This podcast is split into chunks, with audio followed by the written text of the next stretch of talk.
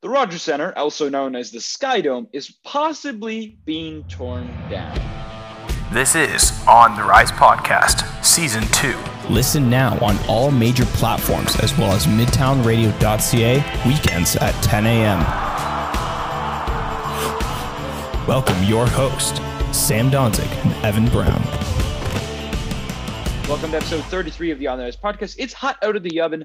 The Blue Jays ownership is reportedly, not official, all speculation as of right now, talking about demolishing or taking down, destroying the Rogers Center, also known as the Sky Dome, for a new stadium. This is, I think you talked about as well uh, before the podcast. It's possibly not until 2025 when this is happening. This yeah, is all around speculation. Then, around, then. Around then, it's not going to happen like instantly. It's not like because obviously the Blue Jays need a center to play. Um, obviously, you know, if you think about it, actually doing this like during this COVID thing, and since where we are right now, it wouldn't be a bad. I know it's going to be like a couple years, but if you think about it, uh, it wouldn't be a bad time to start it now because they're not playing in Canada. So like they're I not playing. that's why it- they were. That's why it's come up in conversation now. yeah, that's like sure. that's why it's it, it- yeah it's it's coming up in conversation. Um, but I just want to get your overall thoughts of the idea of it possibly being destroyed because I know there's some talk about it. There's some structural issues with the thing, and that's possibly why they're rebuilding it or uh, why they're building a new one. What are your overall thoughts there? Yeah, it's been it's been a tough past few years for the Rogers Center. I mean, it's the seventh oldest stadium in the league, I believe, at being 31 years old. Even though it went through a name change and stuff like that, I saw a stat like the Braves and I think I want to say the Pirates have went through two different. Uh, uh, maybe it was the Mets. I don't know. Um, two teams in the MLB have gone through two stadiums each in the time that the the Sky Dome slash Rogers Center has been uh, up and functional. It's an older stadium. I get it. Uh, I mean, it does have a bit of structural thing, and it's been a while. I mean, it's tough because like unless it's playoffs, you don't see it packed, right? Like there's always the 500 levels that always seemed like a bit too unnecessary in a sense. And uh, for the past couple, like I mean, this past season you can't really say much because they were in uh, Buffalo, obviously, but the few seasons before that, I mean, uh, we haven't really had like a really packed, consistently filled up Rogers Center for until like maybe and since like maybe 2015, 2016 uh, type of thing. But that's just because like obviously with the rebuild stages and now we have all the young guns coming through. Uh, it'll be interesting to see once we actually can uh, see the Jays playing home games there with all the younger players that we have now with Hyunjin Ryu playing like especially after this pandemic ticket, sa- ticket sales are going to be going through the roof for the Rogers Center uh, once we can officially have fans back in there. And I mean, just this it's it's it's been tough for Rogers because like I said, unless it's a playoff game or opening night, you don't see the Rogers Center filled really as much as other stadiums. And it's always been considered to be almost too big like it, for for a baseball season a baseball stadium. And I mean uh, you have the Rogers Center you have the you have the hotels out there in uh, center field it's it's had some different renovations throughout the years which have been good but it is an older one and I think they've talked about two different sort of plans from what I've heard anyways one is if they tear it down, uh, they'd be using, I think, because it's all technically government land, so they have to wait for government government approval to do any sort of crazy stuff. But what they're talking about doing is uh, using the north side of the property uh, for condos and apartment buildings and some more skyscrapers because Toronto need more needs more of those, uh, and then kind of replacing it with a uh, more small, uh, a smaller stadium that seats less but is still as functional, and then also having uh, more area for like some more memorial stuff outside and stuff like that, which could be good. And I mean, it would be nice to have a more updated stadium. And I mean, the other plan would be uh, there was talk of having if they can't tear it down and uh, or if they can't build the new stadium there what there was talk of is there was this old i think it's a google sidewalk lab that was reportedly up for sale it's apparently by uh, by the water in toronto uh, and it was reportedly up for sale for a while uh, google tried to step in and purchase it but then decided to step away uh, and there was talk of maybe that being the new site for the stadium at some point, depending on what Rogers wants to do, uh, which would be fine, I think, because that would probably be the better plan, in my opinion, because then you can still have games going on at the Rogers Center uh, and still have the Jays play at home uh, while the construction would kind of be going on of the new stadium. But I mean, there's positives and negatives to each side. Personally, uh, like, I mean, I have no real ultimate say in the matter. I don't work for Rogers or anything like that or the government. But like just to me, like there, like my childhood was growing up watching games at the Rogers Center or on TV. But that that stadium to me is just so iconic, and I know it is uh, for a lot of young Jays fans uh, across the nation because we are a uh, large fan base. And I mean, it's such an iconic place. So many crazy memories there. The two World Series, obviously, uh, Joe Carter's home run, uh, up there, like probably the number one moment, just because the Jays franchise was so young at that time. Then obviously you got bat flip in 2015. Like there's so many different crazy moments that have happened over the years at the Rogers Center. So many famous moments. And actually, um, another thing that just broke kind of today uh, regarding the Jays uh, was the fact that a uh, longtime Blue Jays broadcaster Mike Wilner and the team have kind of parted ways, which was also sad to see. I, growing up, like I said, Mike Wilner always on the radio, and he's been in the business for a long, long time. One of the pros, so it, it's it's tough to see that kind of happen, and it's been it's kind of a interesting day for Jays fans as far as that goes. But uh, I mean, Mike Wilner will be a legend, always uh, forever remembered uh, for what he's done for this team. Uh, I mean, I don't know what's next for next for him personally, but you never know if he decides to join another team, if he retires. Who knows what's coming for him? But just uh, like I said, an interesting day for Jays fans. Kind of mixed emotions. Uh, sad to see Wilner leave the team, but also uh, remembering what he's done for the team, all the uh, all the plays he's called over the years, all the things he's done, uh, as well as just the whole talk of the stadium and what's to come for it because it's such an iconic place. And uh, if you've ever been there, attended a game there, you know the atmosphere in that stadium is something something incredible, man. Like just to look up, and especially if you go, my favorite time of year to go is like middle of summer uh, when it's like August or something like that. The Jays, I mean, when I when I was younger, they used to be not that great, so it was just tanking season, so it was just whatever how the Jays played. Um, but like just middle August afternoon game on a weekend, whether that's a Junior Jays Saturday or what uh, whatever they do that year. Um, just going like the dome's open, you see the see the CN Tower in the background. Like those days for me were the greatest growing up, and it's going to be hard to see. It's hard for me to see or let go of the fact that that could happen, that it could change. I mean, it was going to happen eventually because it is, like I said, seventh oldest stadium in the league, and there are positive negatives to the whole thing. But to me, it it'll it'll be sad to see it go. I'm I mean, as long as pandemic doesn't change anything between now and whenever this starts. I mean, I'm I'm gonna be going there as much as I can, obviously, and th- there'll still be games at Rogers Center. It's not like this is happening tomorrow or something like that. But I, it's just going to be interesting to remember. And I mean, so many different age groups of fans uh, of the Jays have seen this team play games here, whether it's the uh, whether it's the first few fans when the team was first brought in to the World Series fans of 92 and 93, or if it's like the Roy Halladay era around in the 2000s and uh, uh, early two, like up to the up to the 2010s, or if it's the newer era of Jays fans where uh, just the uh, lasting effect of guys like Jose Bautista and now the new age with like the Vladdies of the world and the Bo and the future the really bright future of the Blue Jays. So it's going to be interesting. Uh, it's such a such a such an interesting story with a bunch of mixed emotions for the Jays fans, and I mean, we'll see we'll see how it goes over the next uh, over the next coming weeks. Who knows? Uh, obviously, uh, days, weeks, years. What's going to come out of this?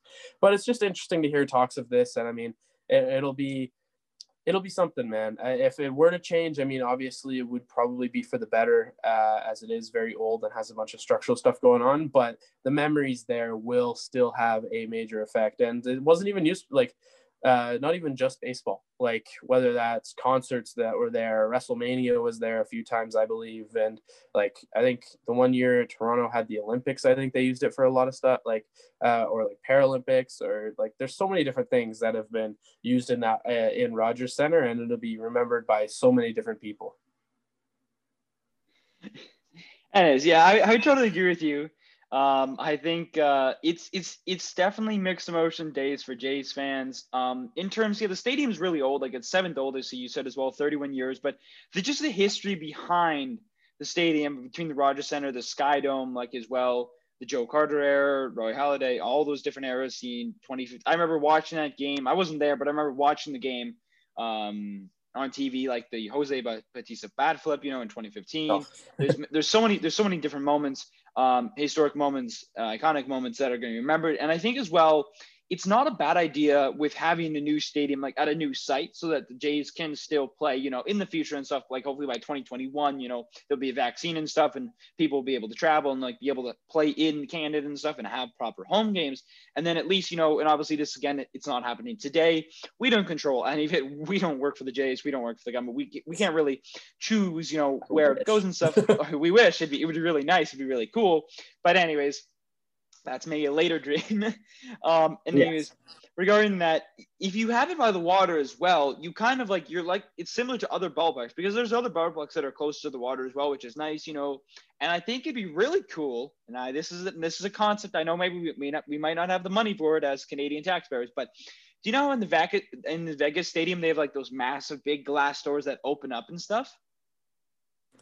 Yes. So here's what I'm thinking you have the stadium back onto the water and then you have the doors open in the summer so that you can like when you're sitting like when you're sitting behind the plate or behind the like you can look out onto the water and like watch in the base you watch the baseball game and you can see the water and stuff see the boats on the water. It'd be pretty dope. Kind of might be expensive. Kind of might not have the money for that. But that would be yeah. pretty that would be pretty dope. Like unless because because the problem as well is like with the stadium is that it's an ownership of like the Blue the Rogers owns the ownership. It's like ML because it's not uh like it's not MLSE that like the MLC. No. Yeah. See again, Rogers has probably a lot of money, but they don't have like billions of dollars like some of the other owners in the league might have, you know, to spend on a stadium. Yeah. And that's the thing, though. I, I know you mentioned like the taxpayers and stuff like that. Technically, it's uh, privately owned, so it wouldn't actually be taxpayers that would be. Yeah, it's, yeah, it it would purely yeah. be Rogers. Mm-hmm. But yeah, it would be, it would be purely Rogers. Yeah, but anyways, if they could afford that, it would be cool because it would be pretty sick. And I know they wanted like you know a less like fancy, like make like like a smaller stadium and stuff. You could still have a smaller stadium, but you just have the big glass doors. That's that's my final thought on that. Well, um, I think the one the one thing just to wrap up this segment, yeah, uh, if there were to be a new stadium, uh, we're not gonna have anything like the only other stadium the Jays have ever had, which is Exhibition Stadium, uh, way back when where we're going to be trying to play games in the snow. Because back when the Jays were first uh, first introduced into the league, uh, they were they were waiting for the Sky Dome to be built, and they were playing at Exhibition Stadium, which was very poorly made, very makeshift, and and whether it was start of or end of March, start of April, or late September, those games were freezing. And there's so many different stories, and a lot of times it would be in the snow. And whatever the new stadium is, it to me it is pretty much impossible for it to be not an enclosed or some sort of dome format stadium. Yeah, 100%. because because of the weather and stuff like that, and because of baseball, like I don't want to see Jays games in the snow ever. No. Like and I don't think anybody would come watch to that. Like, there's whatever the new stadium mm-hmm. is, it would have to be an up to date one with a different version of the Sky Dome. And I mean, they have all the technology for that nowadays. Like they've been talking about redo like the Sky the Sky Dome itself. Um, the whole concept 31 years ago when it was a big thing was incredible. It was a technological wonder. But nowadays it's very I mean, it's cool to watch, but it's still not as technically technologically advanced as it could be. So I think with the new stadium, they would have a new version of this dome where it could be probably faster because it takes a while usually for the dome to to be closed or opened. Uh, and it'll be interesting to see what Rogers could do with that because they have the tech. Uh, they if anybody has the tech to do that type of thing, it would be a big tech company like Rogers. So it'd be interesting to see what happens as far as that goes. Moving on over into our second topic of Hot of the Oven, uh, we got Sarah Fuller, who is a Vanderbilt soccer star and student athlete who will suit up for Vanderbilt's men's football team as their kicker tomorrow. Vanderbilt, who just, or sorry, Fuller, who just won the Vanderbilt uh, women's title or NCAA championship with uh, Vanderbilt soccer team. So she will suit up for the as their kicker tomorrow. Will become the first female to play in a Power Five game. How historic is this moment, and what does this mean to the future of women in sports? It's it's so historic, and I mean, like uh, you've seen over the past few months, so many different influential signings. I mean, obviously Kim Ng to the MLB, which uh, uh, becoming the general manager of the Miami Marlins, which was huge. Uh, we've seen just recently Kendall Coyne Schofield going from the NWHA to a special advisor with the San Jose Sharks to now being a uh, coach on the uh, Chicago Blackhawks, and obviously uh, the the merger with the NWHL and their upcoming season that they're excited about. So many different things are happening for women's sports, and this is this is just another huge one. And I mean, uh, Sarah Fuller um, just breaking into the uh, the men's sports world. And I mean. Uh, I, she's gonna wear, I think, the hashtag uh, "Play Like a Girl" or something like that on the back of her helmet. Just a, it's a non-for-profit charity. I know that uh, that she is a very big supporter of, and that we all should be a very big supporter of. Uh, and I think it's just, it's going to be huge. And I mean, it starts with these college and university sports uh, for these bigger uh, influential moments. It starts with the young, younger athletes of the world uh, to become the more uh, dominant one, whether that's um, starting to become the N, uh, MW, WNBA uh, pay increase or something like that. Like it starts, it starts with these uh, university athlete, uh, college athletes, and Vanderbilt uh, has always been one of my favorite universities, uh, just because of how influential they are in the baseball world. They're a baseball centric school, but to see them stepping up in other aspects really makes me uh, happy as a more Vanderbilt fan uh, well, casual fan as far as that goes. But just makes me happy to see them doing something like this, and hopefully she can perform uh, perform well. But even if she, I mean, even if she just comes on for a few kicks or something like that and scores like if she if she make uh, if she makes the kicks or not it'll be a historic moment either way and it'll uh, start to uh, empower more uh, more athletes like her to step up and uh, join into male sports. Because I think this this should it should be more common that th- this type of thing happens. And it should be i mean it the sports world is very male dominant at this time and we've seen it more and more uh, the female uh, female roles in the sports uh, become more and more uh, popular populated over the past few years. And i think this is just a, a, another sign of good things to come. And i think uh, sarah fuller will join a uh, ever growing list of more and more uh, female uh, female uh, athletes and like coaches and many different personnel in the world of sports, and it's just it's it's so big. It's so big. I could, uh, yeah, I couldn't agree more. It's it's it's a historic moment, and another historic moment of 2020 of obviously, and it's like you know this year has been there's been a lot of downs with 2020, and but the this is good. This is another moment, like a positive moment where we can be like, okay, you know, it's we're proud to you know be a part of this. And this is a huge moment. Like you like you said as well, whether she makes the kick or not, the kicks or not, you know, it's still a historic moment. She's gonna go out there, represent a lot of women and out there. And I think it's it's a big stepping stone towards getting equal like equality or more opportunities for women in sport. And I think that's huge yeah. because like as well, like I've learned as well, like in this past year, sports, like oh not past year, but I, like, many people know sports are male dominated, sports are male centered, sports are male uh, identified. Those are three big things that are just common in sports. And the reason, like, you know, a big thing as well is like it's it's the it's not the just the you know like with every women's league there is, it's there's a W put in front of it, the WNBA, the Women's World Cup, right? Because they have to distinct the difference between the two. But I really think that it's like like in as much as you have to do this and stuff but i think there should hopefully be a moment where we don't have to consider you know this be a women's World Cup. It's just a World Cup with women in it, with that are women in president stuff. You don't have to with that are present in it. So it's it's overall a historic moment. It's it's huge for the future of women's sports because now, like little girls, like uh, Cam- Kamala Harris has said it, and other women as well, knowing that women can be in power, power positions of not positions of power, but uh, positions of high ups in, in different organizations and stuff and be su- in, successful in the world of sports and in other uh, jobs and stuff. It proves a lot of hope for a lot of young women and stuff. Um, growing up, seeing these uh, athletes, Sarah Fuller or Kim Ng, these other people in sport and stuff, and just overall a big thing. Yeah, and I think uh, the fact that she's doing it and uh, promoting charities like uh, hashtag Play Like a Girl, that uh, the non-for-profit organization there, like that that that's huge as well. And I think uh, it's going to be a uh, it's going to be on e- ESPN and TSN, I believe. It's going to be a it's going to be a huge game. It's going to be one that anybody should go and watch if they have the time.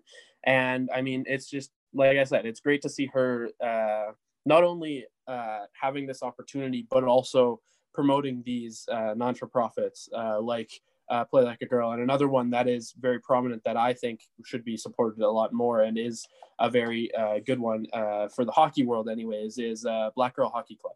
That one, that non for profit slash charity is a very, very good organization that should be receiving more uh, praise and recognition over the next few. Uh, I mean, it has already over the past few months, but it will be growing ever uh, ever more as we see these uh, roles continue to um, continue to grow in population over the next few years, uh, and just well, not only a few years, just in the future as we see more and more women join the sports world.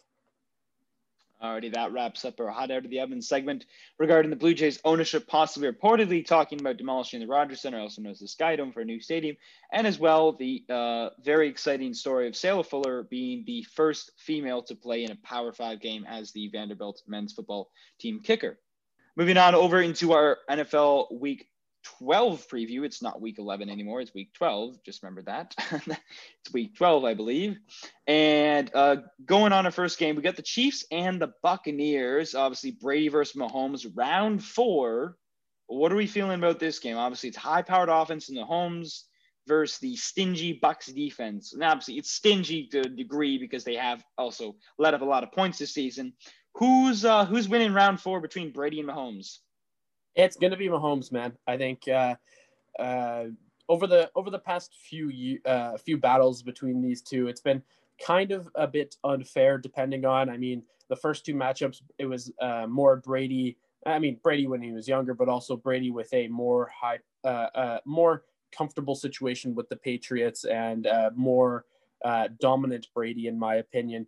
And then, I mean, obviously Mahomes winning the last one, uh, going into this matchup where I think Mahomes is going to take this one. It's going to be a battle of new age versus old school, and I think uh, the new the, the new age is going to take this one. I think this Chiefs team is more geared towards beating uh, this type of Bucs team. I mean, the Bucs defense is, like you said, a bit stingy, can give up a lot of points, and that uh, high-powered Mahomes offense is going to punish teams like that. I mean, if you have, you can say they're stingy all you want, but if they still give up a lot of points, teams like uh, the Chiefs with Patrick Mahomes in their offense are going to put enough pressure. They're going to make their defense work. They are going to put up those points. They're going to find weak spots. They are going to win games like this. And I mean, the Buccaneers, judging by what I've seen off the past few weeks, do not have the level of offense that the Chiefs do to win this game. And I mean, uh, that's all starts with an aging Tom Brady that I mean, we're going to keep talking about him because it, he's the top, uh, still one of the best quarterbacks in the league, but he is starting to decline. He is getting older. He is showing his age. And I think that's what this Buccaneers team is starting to notice too. And I mean, I think it's just going to be a slow downfall of Tom Brady. And I mean, hey, he could go out this week, surprise us all, and look like bat- he's back in his prime.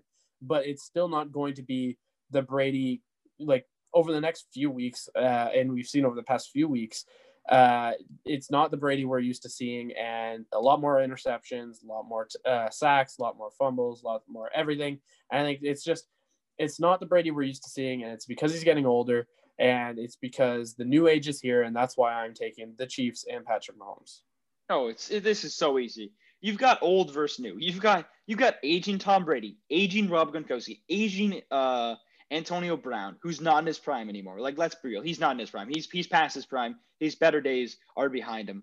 You've got Patrick Mahomes, he's a young star, Tyreek Hill, Travis Kelce, who's all young, Qu- Clyde Edwards-Helaire. Like those four guys are going to destroy the Bucs. Now, stingy to a degree, yeah, the Bucs can, you know, be somewhat potent and stuff like that. You know, if they can create turnovers, if they can create pressure on Mahomes, it could be could be a lot closer. But it just Brady isn't it. Like now, granted as well, they're not playing in prime time, so Brady has a better chance because he sucks during prime time. But what's interesting as well, and I think what the biggest problem with the Buccaneers right now is that Brady, and, the, and I was watching a video on this, and basically with the success that he had with the Patriots, is that he never really threw a lot of deep balls. He never like he never threw deep unless he really knew, unless he unless he like absolutely had to win games and he might have been great then. He mostly threw it around 10 yards with the pace, like 10, 10 yards or like that. That's the max. He never really was a deep ball slinger. Like he, he threw it down deep, but not a lot. But this season, he's been like slinging the ball deep because they've needed to. He's over 19, three interceptions on passes 20 yards or more in length which is ridiculous. And clearly, that's a problem that the Buccaneers are going to have to change with the game plan because if that's not working, then you need to stop. And I think if the Buccaneers want to have a chance to win this game, um, they need to rethink their like their game plan because really their game plan should be keeping Mahomes on the sideline as much as possible. He's similar to like a Lamar Jackson. You want to keep him off the sideline, or a Russell Wilson. You want to keep him, or Kyler Murray. You want to keep the ball out of his hands as much as possible. Long drives, tire out the defense. Um, and I think we've seen that before with Brady with other teams, with the Patriots and stuff, is that especially that AFC Championship game, um, I believe it was 20, 2018 when they played, where they just tired out the Chiefs defense in my overtime. The Chiefs defense was so tired, they just they just couldn't stop the Patriots. So I think that's a big aspect to it. So if they can do that, if they can keep the ball out of Mahomes, Brady's got to not turn over the ball. If Brady turns over the ball, it's game over, like we've seen before and stuff. You know, we saw against the Saints, we saw against um, as well the Rams. He threw multiple interceptions. It's just like it's just not it. Now it's it's it's sad to see because you know he's a great player and he really and he didn't want to retire last year because he would have been known as just you know a quitter. You know, he he lost it to the Colts and then he retired off like the last the last pass he threw was a pick six and stuff. He didn't want to go out like that. So he wanted to go with the proper bang of like, you know, winning. And this is kind of his last season do that. Obviously, we've seen a decline and it could possibly lead to a possible win. In terms of who's winning, it's the Chiefs, no doubt. Um, but it's going to be nonetheless interesting. Our next game that I wanted to talk about is the Colts versus Titans. Obviously, both teams are eight and three uh, tied for the division. I believe the, no, the Colts the Colts have the uh, tiebreak over the Titans. Sorry, yeah, because they beat them earlier on. So yeah, they're leading the division.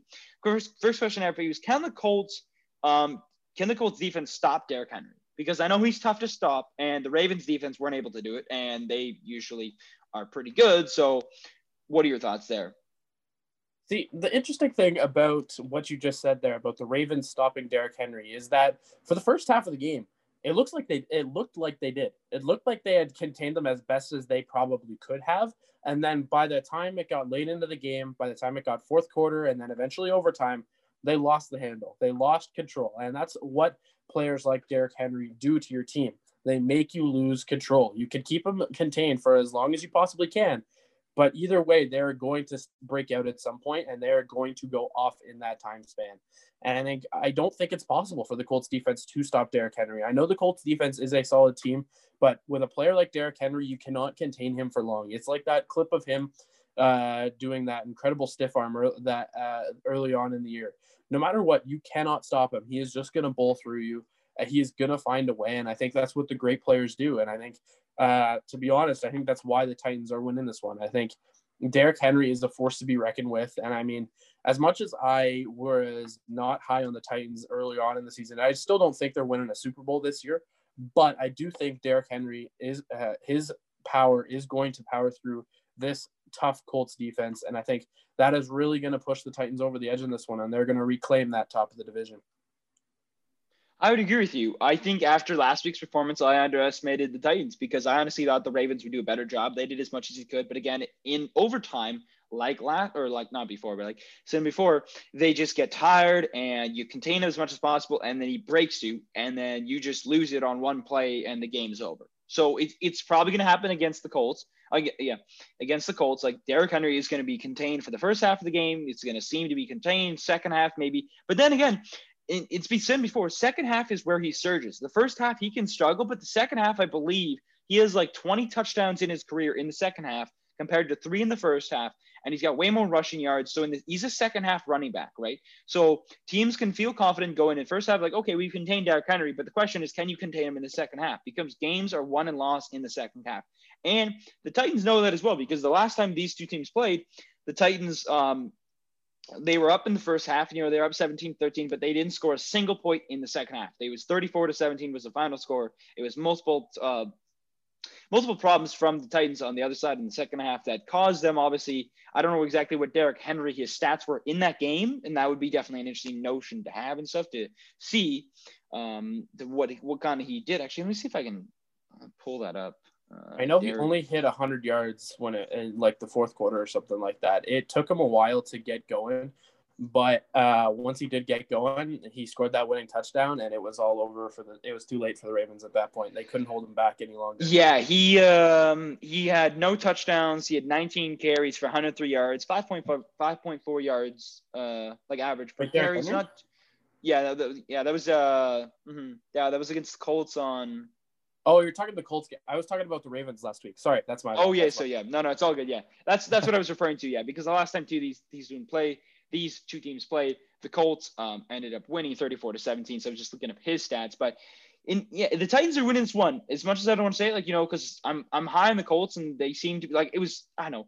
I was glad that they won because they beat the Packers, which was good for us because the Packers didn't win, and that helped us get into, I believe now we're the second seed, which is good. Or I think we're no, actually no, we're the third seed. Sorry, yeah, we're the third seed. I'm be, behind the Rams, but regardless, it was a big win because the Packers dropped down, so it was good. It was happy for the Colts, but I'm taking the Titans in the one. They're the better team. Uh, it's going to be stuffed. It's going to be tough to stop Derrick Henry, and he's going to have a big game, and that's what I think is going to happen.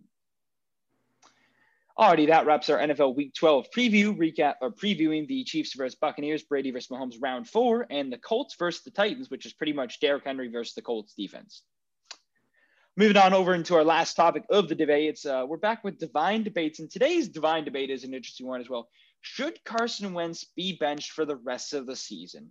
Evan, you can give your take, and then I will give mine, and we can rebuttal back and forth.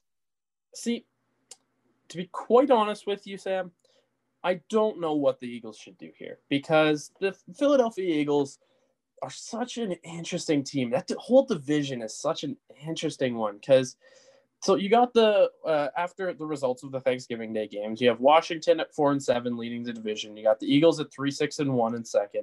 You got the Giants at three and seven in third, and you got the Cowboys at three and eight, rounding out the pack. But like, uh, it's I don't really know what to do with this Eagles team. Like, it's hard because you have if you want to like decide what you're any team in that NFC East decide what you're doing because I mean the Cowboys it's pretty obvious they're tanking at this point. Like I I don't like Mike McCarthy right now and I think it's pretty obvious that with all the injuries it was just pointless for us to keep trying this season. I mean they're going to still get some wins here and there, but at this point it's pointless to keep trying. Just keep losing games. I'm fine with that. The Giants, they're a young team. They're looking for draft picks. I don't think they're trying to go out and make the playoffs this year. But for the Eagles and and uh, Washington, I don't really know what they're trying to do because Washington sometimes seems like it wants to try to win games. Other times they are bottom of the division. Same with the Eagles. They, I mean, they've been trying to win for the past few years, but have come so close. But really, they don't have a overall incredible team that is gonna be going out there and making a lot of noise in the playoffs. Like these teams have to decide whether or not they're actually going to go for this division because it is very much up for grabs right now. So if the Eagles, in my opinion, want to go out and try to win the division, I don't really know what you do because you could keep trying Carson Wentz and hope he has in his one of his occasional outstanding games uh, in the midst of all of his bad games and just hope you get enough of those to help you push to the division for the rest of the season. Or you could go the route of trying out Jalen Hurts because that's your only other option at this point, unless you go out and try to sign somebody, which I don't really know what you would do at that point. You could try Jalen Hurts, obviously, uh, uh, second round pick uh, from this past uh, season, 53rd uh, overall, was kind of the secondary pick behind Joe Burrow. Uh, well, he was runner up for the Heisman Trophy 2019 uh, was pretty much just behind Joe Burrow the entire time in all of like the uh, quarterback uh, stat categories. Uh, so like, I don't know, man. The Eagles are such a confusing team because like I don't really know what they are. I don't know if they're a playoff team. I don't know if they're tanking. I don't really know what to do with them. And frankly, I don't know if Carson Wentz should be benched for the rest of the season because I don't think they know what they're doing at this point. If you are trying to tank and you want to play for next year, good. Get Jalen Hurts in there, see what you can do. He's going to be your quarterback for the future. Get him in some games, get him some playing time. If you're trying to win, you can do one of two things. You could try to keep hope. You can keep hoping Carson Wentz decides to be what he was a few years ago, which still wasn't a world beating quarterback. Or you could try new school, see what Jalen Hurts can do for a few weeks, see if he can maybe get you some wins. Like, to be honest, I don't know what Carson Wentz and the Eagles, I don't know what the Eagles are supposed to do. I don't know what their plan is for the rest of the season. I don't know what they want to be. And I think that's what makes it so hard for me to answer this question because I don't know what the Eagles are. I don't know what this division is anymore. And I really just don't, I don't know for this one. I don't. Well, I'm gonna, I'm gonna, I'm not really disagreeing with you. I'm just gonna give a straight answer. Yes, he should be benched. Here's why. Okay, Carson Wentz this season has a three six and one record. You know, it's not all his fault, but I'm looking at his numbers: 58% completion, 14 touchdowns, 14 interceptions. He is going for the Jameson 30 for 30. That's what he's aiming for. That's what I think he's aiming for. He has had, let me count this here: one, two, three, four, five, six games where he's thrown two interceptions. Two interceptions. That's like exactly. Now, granted, as well, there's been multiple times where he's thrown two touchdowns and two interceptions. He seems to even it out. But regardless, that's losing against Cleveland. That's lose. Uh, it's win against Dallas actually, twenty three to nine. I don't know how somehow that's that's uh, they lost to Pittsburgh. They lost to Pittsburgh, which was a close game actually, but still threw two interceptions. Um, lost against the LA Rams and lost against Washington to start the year. The Washington football team beat him to start the year because he threw two interceptions um, for me, it's just it's pretty easy because like Jalen Hurts is really your f- quarterback for the future. When you look at it, Carson Wentz is like he like since coming back from the injury, he isn't the same. He had a really a one good year, uh, like two two decently good years, like or mostly one good year, and like really good. You know, everyone thought he was, and then he injured himself. If he honestly, I'm gonna say if Carson Wentz didn't go down with that injury, his career would be a lot lot better because that injury maybe, significantly, maybe. significantly no, I'm serious because if you think about it, like he, he was having a really good year that year, and maybe it could have been luck of the draw that he was just really good, and he's come back from injury, and obviously he's been off of injury for now a couple seasons now, like he's been injury ridden a little bit here and there and stuff, but it's time to move on. Jalen Hurts, yeah, you drafted him in the second round, but there's a reason why the Eagles drafted him and not a receiver. Like if the Eagles really believed in Carson Wentz as a quarterback, and I know many of other people have said this as well, why would they take Jalen Hurts, even though he's a second round pick? as their quarterback. Like if they were like if they're like, yeah, we believe in Carson Wentz, let's draft a quarterback. Now, granted, as well, the Packers drafted Jordan Love, and like there was a whole bunch of controversy there, but not. And again, not comparing the two. Aaron Rodgers, much better quarterback than Carson Wentz. So clearly, yes. Jordan Love is probably a backup or like a, a, plan down the future. You know, five years later, that's that he that's what he was drafted for. So, and I don't think Jalen Hurts is that guy because Carson Wentz is just so bad. If Jalen Hurts was a if if Carson Wentz was a good quarterback, overall was a good quarterback, then I think, then I think they'd be okay. They're drafting for the future. You know, they're drafting like they're pulling like a, a Brett Favre situation where five years later he's going to be the starter and Carson Wentz is going to be gone somewhere. But in regardless, I honestly think that he needs to be benched because you like if Carson Wentz is not working out. Throw Jalen Hurts there. What else do you have to lose? What else do you have to lose? Yeah. You might lose the division, but in the chance that he actually is pretty good, he wins some games. Now, granted, as well, Jalen Hurts has been in some snaps, hasn't looked the greatest, but I'm pretty sure he looks a little bit better if he got some more practice and some more reps in. He would be better than the Carson Wentz. You got to put the man in. Uh, I don't know who exactly. I know there's people who still support Carson Wentz as a quarterback, like Dan Orlovsky and some other people. I know. I'm like, how can you support Pant? Like, like it's it, it's it's his fault. Like, there's a certain play that I want to point out as well. He was playing against Browns last week.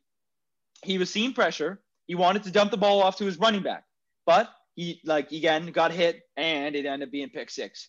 Then again was an issue of not knowing to get rid of the ball quicker, being smart, move your legs, move the ball somewhere else, be be smarter with the ball than throw it in air and throw. There was mistakes. There was uh, it was just it was just constant mistakes where I just yeah I don't know I'm just feeling it. I'm just going a little bit of rant here, but uh, Carson Wentz should definitely be benched for the rest of the season. That's what I think. Any yeah, other any other comments or like? I just I just said I was just gonna echo echo what you said. Give give Jalen Hurts a chance at least a few weeks just to see what he's like because you have nothing else to lose at this point and you might as well start to figure some stuff out because Carson Wentz. I mean, you said I mean uh, he's been matching it going thirty for thirty. I mean, great, you have 30 touchdowns, but that's not like having even amount of touchdowns and interceptions isn't good. That's not something you should be proud of having two touchdowns and two interceptions a game. That's not something you should be proud of if you're Carson Wentz. So it's something they need to work on. It's something they need to fix if they want to if they want to go for the division fix that. Uh, that's your main thing whether that's replacing him or whether that's making him uh well not making him because you can't really make him do something but figuring out a way to get him less ints because that's going to be if you want the division you have to do one of those two things. If you're not give jalen hurts a chance because he is going to be your quarterback for the future. And what if I've learned anything over watching sports, it is the fact that if you don't play somebody, they are not going to get better. If you saw you saw that with um, the Leafs a few years ago, getting sorry, getting into hockey just because um, Mike Babcock refused to play Justin Holl for pretty much an entire season. He played six games, and every time Justin Holl got into a game that season, uh, everybody said, "Oh wow, he looks so bad." Like, uh, especially on social media and stuff like that. Everybody was saying, "Wow, Justin Holl uh, really, really isn't playing well," and it's because he didn't play hockey. He didn't play hockey. He would just practice with a team. You need to get in game experience if you want to improve, and you need to. And and you look how look how he did for the past season, and look how he's going to be doing for the future. He's going to be a solid D in the bottom half of the Leafs lineup for the next few seasons onward. He is, and, and that's what you have to do with these young players. You have to get them time to play in actual games because practice is not going to give them any sort of experience whatsoever into proving their potential. You have to get Jalen Hurts in there. You have to give him some time to actually show himself because, like you said, he has been in a few snaps, but he hasn't looked great. And that's because he hasn't been able to actually play a full game, get comfortable in a game situation, get used to playing in front of a much bigger crowd, even though technically crowds aren't supposed to be much bigger than uh, they would have had in college or something like that. But still you have to get him used to being play uh, playing in NFL games. You have to get him used to playing in front of actual actual opponents that have tough defenses that he would have to maneuver around, and you have to give him a chance. I say you have to figure out a way to get him more games. I don't know if it's benching Carson Wentz because I don't really know what their plan is for the rest of the season. Like I said, but you have to get Jalen Hurts in there at some point either way for me this season. Alrighty, that wraps up this segment of Divine Debates, debating whether should Carson Wentz be benched for the rest of the season. That wraps up this episode of season two of the On the Rise podcast. You should follow our Instagram at Rise Podcast, listen in on midsoundradio.ca, and visit our website on the Rise Podcast. We will see you on Wednesday.